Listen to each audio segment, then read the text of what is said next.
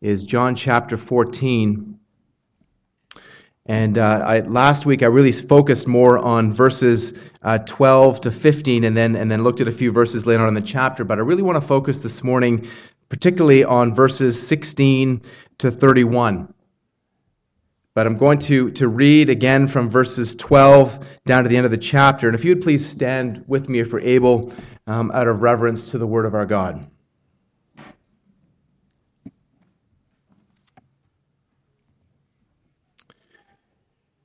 Truly, truly, I say to you, whoever believes in me will also do the works that I do. And greater works than these will he do, because I am going to the Father. Whatever you ask in my name, this I will do, that the Father may be glorified in the Son. If you ask me anything in my name, I will do it. If you love me, you will keep my commandments, and I will ask the Father, and he will give you another helper to be with you forever, even the Spirit of truth, whom the world cannot receive because it neither sees him nor knows him. You know him, for he dwells with you and will be in you.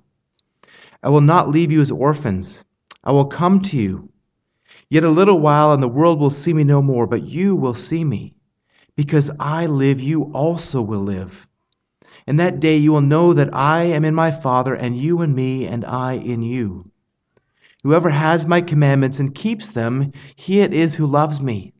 And he who loves me will be loved by my Father, and I will love him and manifest myself to him. Judas, not Iscariot, said to him, Lord, how is it that you will manifest yourself to us and not to the world? Jesus answered him, If anyone loves me, he will keep my word, and my Father will love him, and we will come to him and make our home with him. Whoever does not love me does not keep my words, and the word that you hear is not mine, but the Father's who sent me. These things I have spoken to you while I am still with you. But the Helper, the Holy Spirit, whom the Father will send in my name, he will teach you all things and bring to your remembrance all that I have said to you. Peace I leave with you. My peace I give to you. Not as the world gives, do I give it to you. Let not your hearts be troubled, neither let them be afraid. You heard me say, I am going away, and I will come to you. If you loved me, you would have rejoiced because I am going to the Father, and the Father is greater than I. And now I have told you before it takes place, so that when it does take place, you may believe. I will no longer talk much with you, for the ruler of this world is coming. He has no claim on me. But I do as the Father has commanded me, so that the world may know that I love the Father. Rise, let us go from here. Please be seated.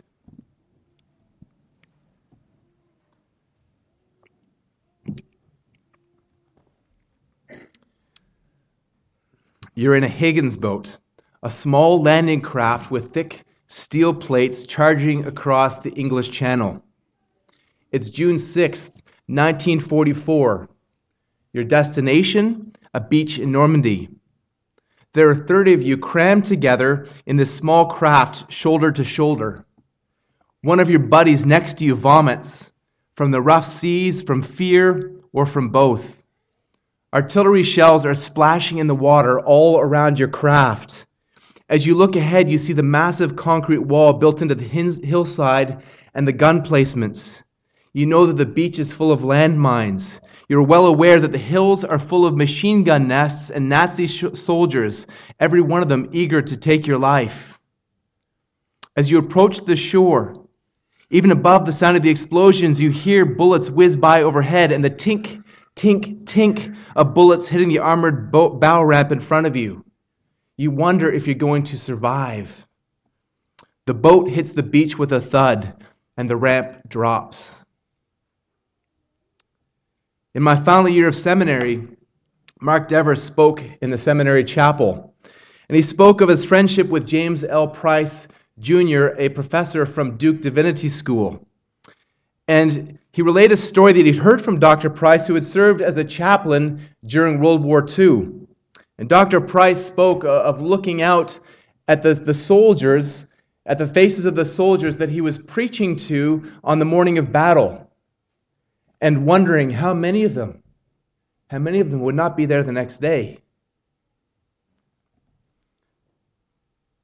And, and I thought about that, and I wondered about what Dr. Dever was saying, but he went on to say that as he looked out at our faces, sitting there in the seminary chapel, a great host of, of young people full of hope and vision, the sad reality was that, that most of us would not make it in ministry. And he said he knew that from sad experience. But the statistics tell the story. 80% of seminary and Bible school graduates leave, who enter the ministry will leave the ministry within the first five years of their graduation. And many of us wondered if we would be one of the statistics. I wondered the same thing. I wondered if I would make it. And I wonder about how many of those soldiers in those landing craft on D Day wondered the same thing. And so Dever said that, that he wanted to exhort us from God's word. He wanted to challenge and to encourage us from God's word so that more of us would make it, so that 40 years later we would be able to say with the Apostle Paul, I have fought the good fight. I have kept, I finished the race, I have kept the faith. And then he went on to preach an excellent message from 1, Timothy, 1 Thessalonians 3, verses 10 to 13. And as I stand here looking at you, I can't help but wonder the same thing. I wonder how many of you here will remain faithful. Not just how many of you will be here in this church in, in a year's time, or five years' time, or, or 10 years' time, but how many of you will remain faithful to the Lord? And I have been, been grieved with a sad experience uh, of somebody that, that I was walking closely with, somebody in this very church who is, is headlong running away from the faith. So, as you're sitting there, I wonder if you are thinking, Am I going to make it? Am I going to make it? 2,000 years ago in the upper room, Jesus was giving his final instruction to his disciples. He had just told them that one of them was going to betray him. He just told them that one of them was going to deny him. And worse yet, he had just told them that one of them, or sorry, rather, that he was leaving them. Now, needless to say, they weren't feeling much peace in that moment. But Jesus knew that what's coming for them was much worse. He knows what's, what's going to happen to them in the coming days. He knows that they're all going to flee from him. He knows that they're going to witness his crucifixion. He knows that they're going to suffer horrific persecution, and so he wants to comfort them. But he doesn't comfort them with, with, a, with a pat on the back and a mere there, there, it'll be all right. He comforts them with the truth. He comforts them with the truth. And Jesus had be- begun this chapter in verse 14 by telling the, the disciples, Let not your hearts be troubled. Believe in God, believe also in me. And as the chapter ends, Jesus says to them, I will no longer talk much with you, for the ruler of this world is coming. He has no claim on me. I do as the Father has commanded me, so that the world may know that I love the Father. Rise, let us go from here. So Jesus knows that he's not going to be with them much longer. He knows that, that he only has a short time before his crucifixion. He knows what's coming, and so he wants to, to plant these truths deep in their hearts before they rise to go from there. Brothers and sisters, when we walk out those doors, we are walking into enemy territory. We're walking into enemy territory. The citizens of the world hate Christ, and they hate the citizens of Christ's kingdom. Satan is the God of this world. He is prowling around like a roaring lion, seeking to devour you. And as if that's not bad enough, you have a traitor in your midst. You take this traitor with you everywhere you go, everywhere you go. Your flesh will often conspire with the enemies of Christ against you in order to seek to destroy you. This world is far more dangerous than any Normandy beach. So, how can we have peace in our hearts, knowing full well how treacherous our environment is? How can we walk boldly out those doors instead of cowering under the pews? Most people seek peace with the world, but what Jesus promises to his disciples here is peace in the world. Peace in the world. We can never have peace with the world if we are followers of Christ. But no matter what circumstances we face, no matter what circumstances we face, we have peace in Christ. We can have peace in our hearts when we know that we have peace with God. So Jesus comforts the disciples by showing them the reality of their circumstances. In verse 27, he promises his disciples, Peace I leave with you, my peace I give to you. Not as the world gives, do I give to you. And then again he says, Let not your hearts be troubled, neither let them be afraid. And so he comforts them by telling them that they are at peace with God. Shows them, first of all, that they have peace through the Holy Spirit in verses 16 and 17. Then that they, that they have peace in the Son in verses 18 to 20. That they have peace with the Father in verses 21 to 24. And that they have peace from the Son in verses 25 to 31. Brothers and sisters, the same is true for us. If we are in Christ, we have peace with God. The peace that Jesus gives is peace with the Father, peace with the Son, and peace with the Holy Spirit. This is a very Trinitarian passage. We're going to see references clearly throughout this passage to the Father and to the Son and to the Holy Spirit. But we'll also see at every point the reality for the Christian as it is contrasted with the reality for those who are in the world. But before we dive into the text, we need to examine the concept of peace. This means far more than just the absence of war, although that is a vital part of it. Christians can have peace even though they're at war. We can have peace even though we are at war with the devil, we are at war with the world, and we are at war with our own flesh. We have a peace that transcends all of that, a peace that surpasses all understanding. We have peace because we are at peace with God. And peace here reflects that the Hebrew concept of shalom, which was a, a, customary greeting or a farewell. Now, here, of course, it's a farewell. Jesus is, is offering peace to his disciples as he is leaving. But in three days' time, when they're again gathered in an upper room, peace becomes a greeting as he says, Peace to you.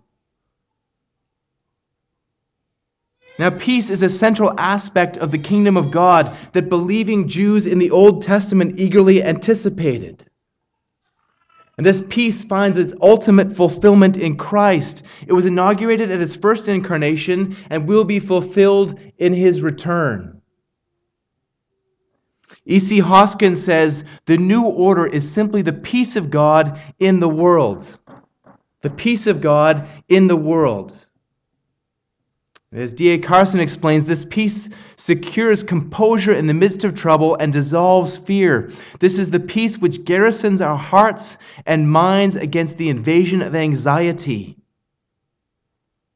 So let's see how Jesus shows his disciples that they have peace in enemy territory. First of all, disciples of Christ have peace through the Holy Spirit. Verses 16 and 17 peace through the Holy Spirit. Jesus had said in verse 15, If you love me, you will keep my commandments. And I explained this week, last week, that this, this was, is an indicative. It is a statement of fact, not an imperative. It's not a command. This isn't a set of conditions, but it is a promise for those who love Christ. Those who love Jesus will keep his commandments. It's a necessary fact. And Jesus will ask the Father, and he will give you another helper to be with you forever. These are all indicatives. And the Greek word that is translated helper here is parakletos, which comes from the word parakaleo, which means to call to one's side. So some English Bibles just, just uh, uh, transliterate the word and use the word paraclete. Other Bibles use the word advocate or counselor or comforter, and as here is in the ESV, helper. Jesus here is speaking, of course, of the Holy Spirit. But notice that the Holy Spirit is another helper. He's another helper. So that, that shows us that, that he is speaking first of somebody else, and that somebody else is him. Jesus Christ is also the comforter. He is also the helper. He is also the paraclete. In fact, in, in 1 John 2 1, this title is given to Christ himself. Jesus says he must go, but if he goes, he will send the Holy Spirit as another helper. So, first, I want to note that the Holy Spirit is a He. The Holy Spirit is a He. It's, the Holy Spirit is not just a, a force or a power. In verse 17, Jesus refers to the Holy Spirit using the pronouns Him and He, and He is the third person of the Trinity.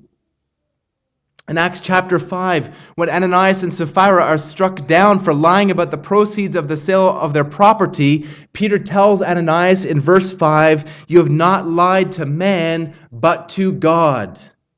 In lying to the Holy Spirit, you have not lied to man, but to God. But so many evangelicals downplay the work of the Holy Spirit or ignore him altogether out of fear of the excesses of some in the charismatic movement. But we always need to be careful not to knee jerk to the other extreme.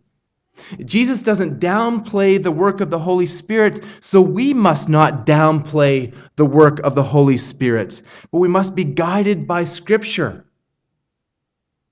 In the power of, guess who? The Holy Spirit. Now, in a, in a little while, we're going to talk more about who he is and what he does from John 16, but let's briefly see how the Holy Spirit gives us peace. You can take the time to look up these references later on, but, but first of all, in Titus 3:5, he regenerated our dead hearts. Titus 3:5. John 3:5, he caused us to be born again. John 3:5.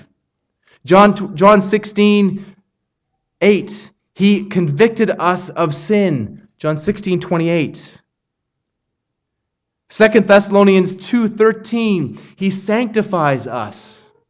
Second Thessalonians 2:13. Romans 8:26 and 27, he intercedes for us. Romans 8:26 and 27. Ephesians 1 13 and 14, he is the seal of our salvation. Ephesians 1 13 and 14.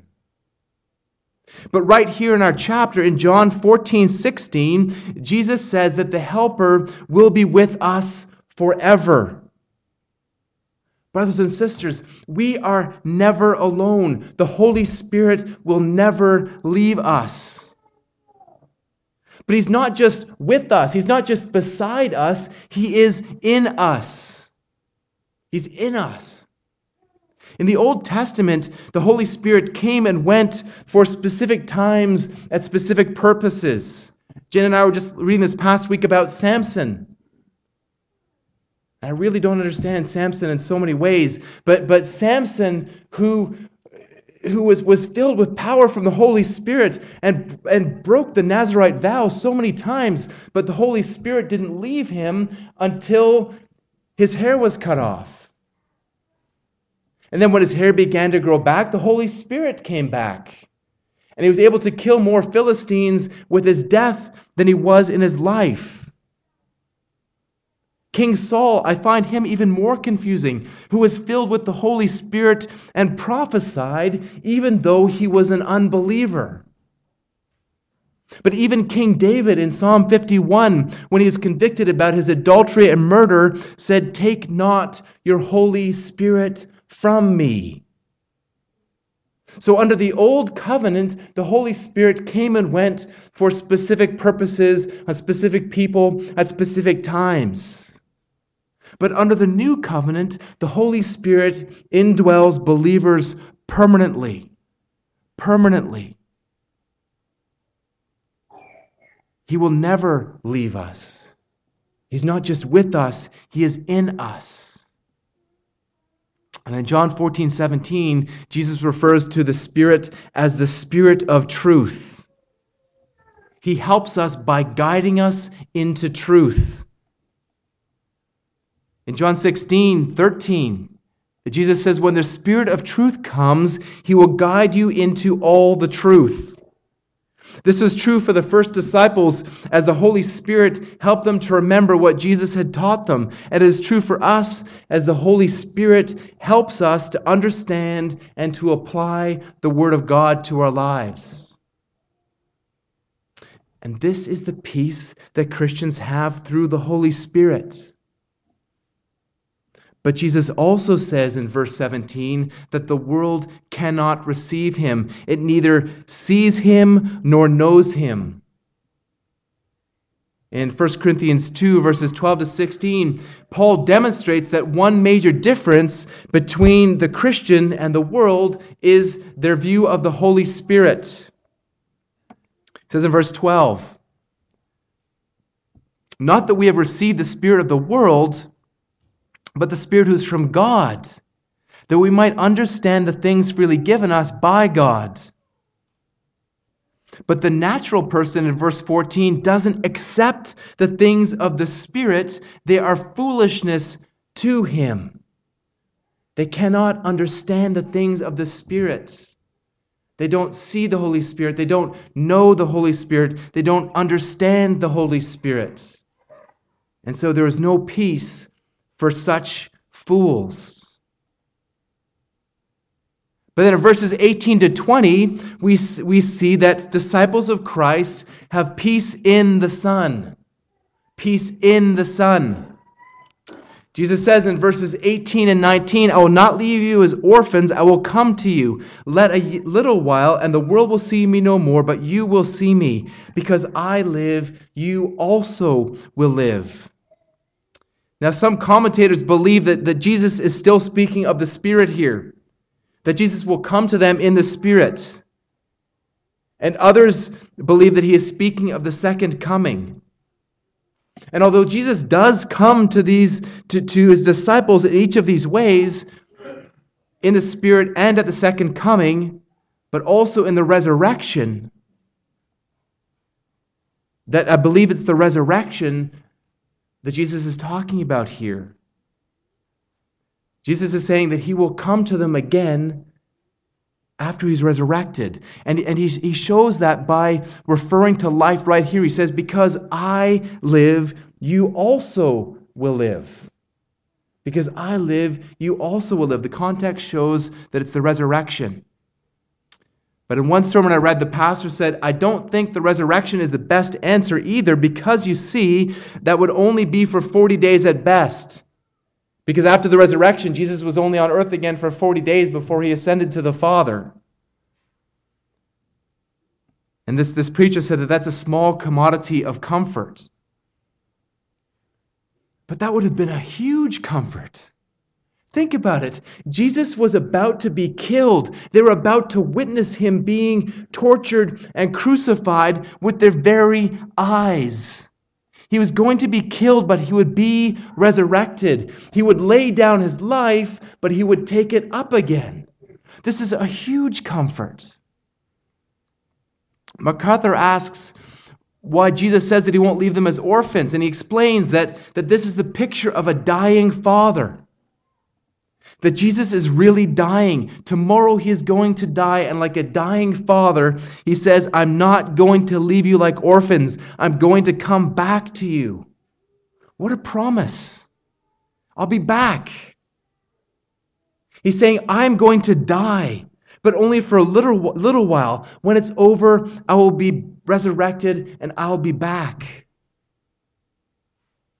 But as horrified as they will be by the crucifixion and the events surrounding it, as much as their entire understanding of everything was going to come crashing down around them, as much as they will grieve the death of their Lord, they can take heart because Jesus is coming back.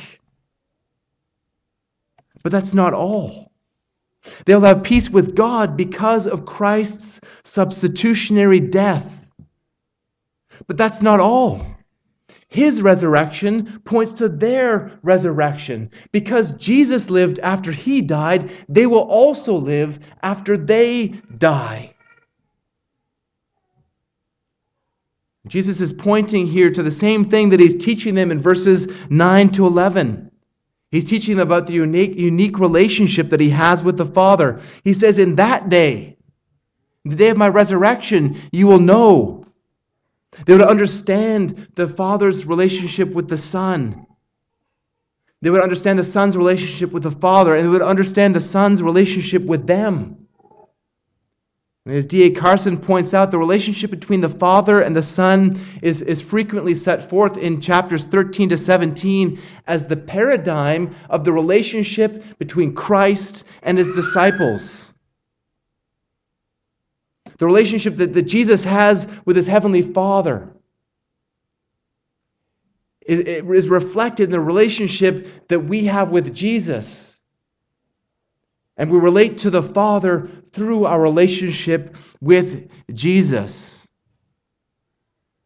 And a moment ago, it was the Spirit in you, and now it's Christ in you. Christ in you. So again, we see the Trinity represented. In 2 Corinthians 5:17, Paul says if any man is in Christ, he is a new creature. If you are in Christ, you are not the same you that you used to be. The old man is dead. We're to reckon ourselves dead to sin and alive in Christ. In Colossians 1:27, Paul explains that to the saints God chose to make known how great among you, sorry, how great among the Gentiles are the riches of the glory of this mystery, which is Christ in you, the hope of glory. Beloved, Christ in us is the hope of glory. What peace we have in Christ. But again, in verse 19, we see the situation for believers contrasted with the world. The disciples would see Jesus, but the world won't. At the end of John, of John 13, Jesus had, had completed his public ministry. And in, in verses 14 to 16, his focus was now on his, his final teaching, specifically and solely with his disciples. He'd said in John 13 that he had, had come into the world as light. And whoever saw him saw the one who sent him. But the world had rejected Jesus just as it does to this very day. And after the resurrection, Jesus would appear to his disciples repeatedly, and he would, appeal to, he would appear to specific witnesses, but he would not appear to the world. To this day, the world can't see Jesus. Even if they believe in the historical figure of Jesus of Nazareth, they don't see him. They don't know him. They might even go so far as, as, to, as to, to give Jesus the position of, of a good man or of a wise teacher but they don't see him as, as God the Son, nor do they see him as their Lord and Savior. There is no peace for the world. There is no peace for the wicked. Next, we'll see in verses 21 to 24 how the disciples of Christ have peace with the Father. Peace with the Father. In verse 21, Jesus says, Whoever has my commandments and keeps them, he it is who loves me. And he who loves me will be loved by my Father, and I will love him and manifest myself to him. The other Judas gets stuck on the, the manifestation aspect and asks him, Lord, how is it you manifest yourself to us and not to the world? Leon Morris tells us that the answer to the question is love. Love to Jesus will be expressed in deeds. Love to Jesus will be expressed in deeds, and the Father will love those who love Jesus. One of the things Jane was, t- was mentioning to me the other day is the, is the way that, that if, you, if you love somebody's children, the parents will automatically love you. And I, I've seen that happen repeatedly in this church. When, when we we build a relationship with with with the, the kids in the church and and it just automatically translates into a, into a close relationship with the, the parents of those children. It, it's a natural fact. But here in the trinity it's it's infinitely more because when you love jesus you are loving the father and the, the love that you have for the Godhead comes from God. He gives you that love for Himself. Love for God is fruit of the Holy Spirit. And, and I know, and I've talked to many of you about, about times in my life when I have felt that, that my love for God has not been what it should be. But even the, the first time I did an expository message, I was in seminary preaching through 1 John on the assurance of salvation. And I read Jonathan Edwards on the religious affections. Now, if you're struggling with assurance of salvation, Jonathan Edwards will call you to really struggle with the assurance of salvation unless you're willing to, to, to go to God with a heart of repentance. He was, he was talking about how if we love God, it will be demonstrated in, in, a, in a passion for God. And I had to confess that, that I didn't feel it. And so I, I began to, to wonder am I really a Christian? I mean, there, there have been times in my life, wait, glimpses that, I, that, had a, that had a passion for God. When I, when I was first saved, nothing could stop me. But I, I believe I drifted in many ways from my first love. And so I did what, what I, the only thing that I could do is, is go to the cross and confess my lack of love for God. Ask His forgiveness. Ask Him to change me. Ask Him to, to fill me with that love. And what do you think happened right there on my knees? The Lord gave me assurance of salvation and began to work that passion in me. And, and I still feel like I'm just getting a glimpse of it here and there. But what I get causes me to want more. I want more love for Jesus. Is that your prayer? Do you want more love for Jesus? Then confess your lack of love as sin and go to Christ who perfectly loved on our behalf and ask Him to fill you with that desire. As I talked about last week, it is out of that, that passionate love for Jesus that true obedience comes. I explained last week how we so often put the cart before the horse and, and we, we try to, to obey first and often only. But the type of obedience that God wants, that pleases God is, a, is an obedience that comes from a heart of love for Him, and that is a love that He will return. Now, last week, we examined the questions what are you doing and how are you doing it? And first, we looked at, at what Jesus did, and then I challenged us all to consider what we're doing and to ask ourselves how it compares. And I know that some of you just, just retreated into, into looking at yourself and, and panic over your sin. It's okay to see your sin. It's good to see your sin, but don't ever let it stop there. You've heard me say this a hundred times, and I'll continue to say it. As Robert Murray M'Cheyne said, for every time you look at Christ, sorry, for every time you look at your sin, look 10 times at Christ. And I'll add to that, for every time you look at yourself and your sin, look 10 times at Christ and the cross. And out of those things, out of our knowledge for the gospel, what is that going to feed but love for Christ? Love for Him when you consider His, his perfect sacrifice, as He died the death that we deserved, as He lived the life that we could never live. And we, sh- we should never look solely to the law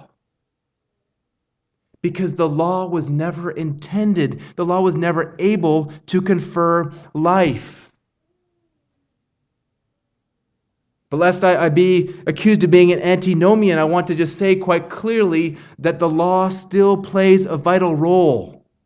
It still plays a vital role. It provides a curb against sin. It is a mirror to show us our sin as well. And it's also a rule to help us know God's moral will. This is known as Calvin's third use of the law. Spurgeon called the law the road that guides us, not the rod that drives us. The law shows us what is right and wrong, it is the rule of life. We seek to obey God then not out of a sense of duty to earn our salvation, but as a loving response to what God has done for us in Christ in fulfilling the perfect law of God that we could never keep, not even for one second.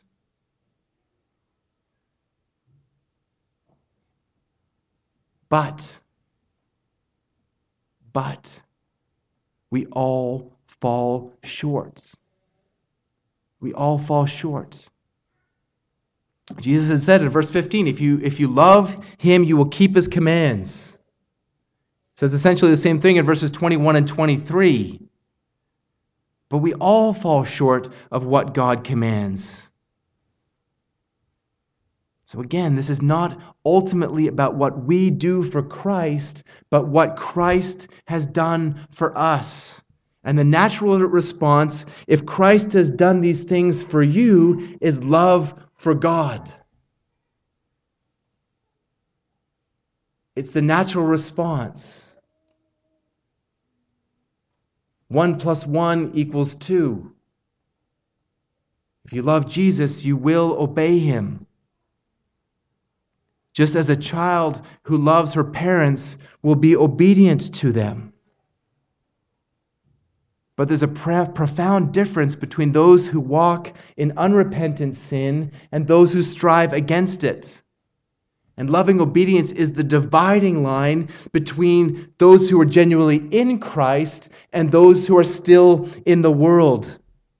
Christians will hate their sin. They will confess it to God, asking forgiveness from Him and from the others that they have sinned against. And they will grow in their hatred of, of their own sin, and they will grow in their obedience. But again, we see the world. Look at verse 24. Those who don't love Jesus won't obey his words, which are the Father's words. Those in the world are quite content to go on sinning. Now, sure, the denizens of the world might even feel sorrow for their sin. And they might even quit a particular sin for a time. but they will never change. They will never repent. They cannot repent. When you look at a fish, you can see that a fish is perfectly designed for its environment. It has gills so that it can draw oxygen from the water. It has fins to enable it to move through the water. But there's one fish that's different. If you've ever been on a boat in the open ocean in the tropics, you've probably come across this fish. It's a flying fish. These amazing little fish have long pectoral fins that enable them to fly above the surface of the water. They can reach speeds of over 70 kilometers an hour and can, can soar above the water for, for more than 50 meters. But the same thing always invariably happens. They end up back in the water again, unless they end up on the surface of a boat. But whenever a flying fish is out of the water, it is always a fish out of water. Likewise, a citizen of the world may appear for a time to be a believer, but they will always end up back where they started. Like the dog that returns to its vomit and the sow that returns to the mud, they will go back to their sin and they will find no peace. They'll try to find peace in the very things that God hates, but that will only serve to compound their anxiety. Finally, verses 25 to 31, we see that disciples of Christ have peace through the Son. Peace through the Son. Now, Jesus returns to review what he's already told them. He taught the disciples while he was still with them, but now he's leaving. Again, in verse 26, we see the whole Trinity. The Father will send the Holy Spirit in the name of the Son to help them remember what Jesus had taught them. And I alluded to this earlier. We'll be talking about it as well in our hermeneutics class, but this is verbal plenary inspiration of Scripture. That every single word in the original manuscripts in the Greek and Aramaic and Hebrew was written there because the Holy Spirit worked in the hearts of godly men to write it down. Every single word. Every word. Now, that's true for the over 40 writers of the Bible, but here Jesus applies it directly to the disciples. John MacArthur paraphrases. He says, Men, when I go, you are going to have absolute, with error, absolute recall of every word I ever said. Now, of course, we don't have that ability. It'd be nice it'd be amazing. But the Holy Spirit also works in our hearts, calling to mind passages of Scripture. It, eh, have you ever found that, that when, you're, when you're counseling somebody or talking with somebody, that, that all of a sudden a, a verse gets pulled out of, out of seemingly thin air that, that directly applies to the situation? This is the Holy Spirit drawing these things to mind. Now, all of us need to grow in that as we hide God's word in our hearts, but we, we, you need to actually read it and study it if these things are going to take place. But, but the Holy Spirit helps you to remember what Jesus taught, and not just what Jesus taught, but the whole of the scriptures. Okay, just, just a side note here, but I'm not really a big fan of red letter Bibles. Now, I'm not saying if you've got one, you need to throw it out. I've got, I've got, a red, I've got a couple red letter Bibles. But every, every word in the Bible is the word of God. We don't just take what's, what's there in red and say that's more important, that's more elevated than anything else. Every word in the Bible is the word of God. In verse 27, Jesus says, Peace I leave with you. My peace I give you. Not as the world gives do I give you. Let not your hearts be troubled, neither let them be afraid. And so Jesus bequeaths peace to those first disciples and to us. And this is immeasurably better immeasurably, immeasurably better than any million dollar inheritance. Jesus is not offering here the type of, of false, fleeting peace that the world gives. Jesus gives lasting peace, He gives eternal peace. And He tells them not to let their hearts be troubled or afraid no matter what happens. Please turn for a moment to Philippians chapter 4.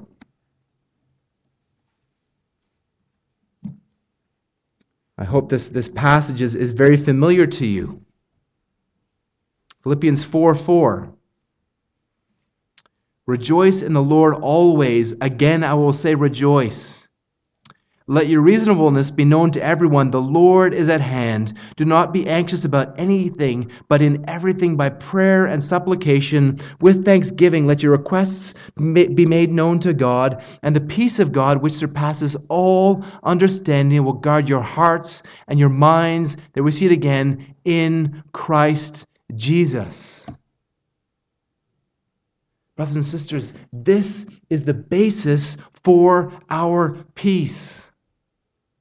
The Lord is at hand. The Lord is at hand. We need not be anxious about anything.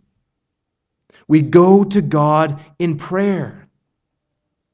Then Paul continues in verses 8 and 9, and he says, Finally, brothers, whatever is true, whatever is honorable, whatever is just, whatever is pure, whatever is lovely, whatever is commendable, if there is any excellence, if there's anything worthy of praise, think about these things and what you have learned and received and heard and seen in me. Practice these things, and the God of peace will be with you.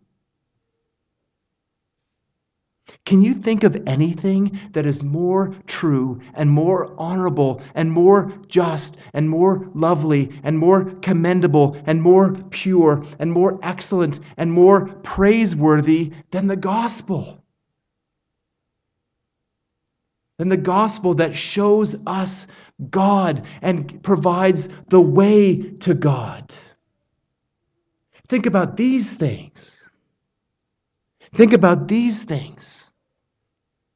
Preach the gospel to yourself daily. Daily, in the midst of trials, in preparation for trials, because if Christ tarries, trials are coming. Many of you are in the midst of trials at this very moment. Preach the gospel to yourself daily. Hide Romans 8:32 in your heart. He who did not spare his own son, but gave him up for us all, how will he not also with him graciously give us all things? Psalm 117, sorry, 116, verse 7 says, Return to my, O my soul, to your rest, for God has dealt bountifully with you. If you are in Christ, God has dealt bountifully with you. Preach peace through the gospel to your soul. Beloved, God did not spare his own son. He did not spare his own son for you. For you. What do you have to worry about? What do I have to worry about? Christ is our peace. It's better for the disciples that the Son would go away. They should rejoice because Jesus is going to his Father. I mentioned earlier Vi's memorial service was a celebration of life, but far more than that, it was a celebration of what God had done for her in keeping her faithful to the end because God is faithful. But notice there that Jesus says that the Father is greater than I. Now, time won't allow me to, to go into, into a big excursus on this, but, but this is often used as a proof text for Arians like those in the Watchtower cult. They're saying that because Jesus is saying that the Father is greater than I, that Jesus is a created being, that he's not fully God. But all three persons of the Godhead are equal in nature, in essence, and in attributes. But in his, in his incarnation, the glory of Christ was veiled as he submitted to the Father and lived a life of humble obedience on our behalf. And even right there in the very next verse, he shows his omniscience. He tells them that, that he's telling them these things in order to comfort them. But then in verse 30, he changes tack. He says, I will no longer talk much with you, for the ruler of this world is coming. He has no claim on me. Satan is the ruler of this world. The ultimate conflict was about to begin the one that was prophesied all the way back in Genesis 3, where the offspring of the woman would crush the serpent's head and the serpent would bruise his heel. This conflict is about to reach its climax just a few hours later on the cross. But again, as disciples of Christ, they and we can take hope. For as the writer of Hebrews says in, in chapter 4, verse 15, we do not have a, a high priest who is unable to sympathize with our weaknesses, but one who in every respect has been tempted as we are, yet without sin.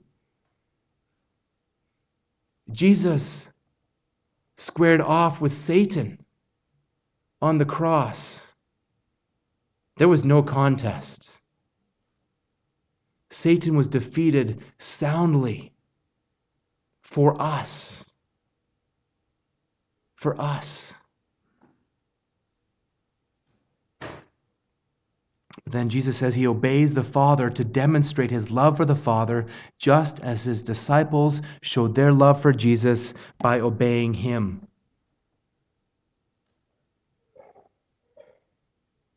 So, this is the call to battle. This was the call to battle to the disciples as, as very soon they were going to go out those doors, out of the upper room. And all of them, all of them would deny Christ by walking away from him, not as directly as Peter did, but, but they disowned Christ. But Jesus was interceding for them. Jesus was praying for them. Jesus had reminded them of the peace that they had with God no matter what happened because of what Christ had done. And then three days later, after the resurrection, they would understand. They would understand. And as these, as these men are, are filled with the Holy Spirit, they would be radically transformed.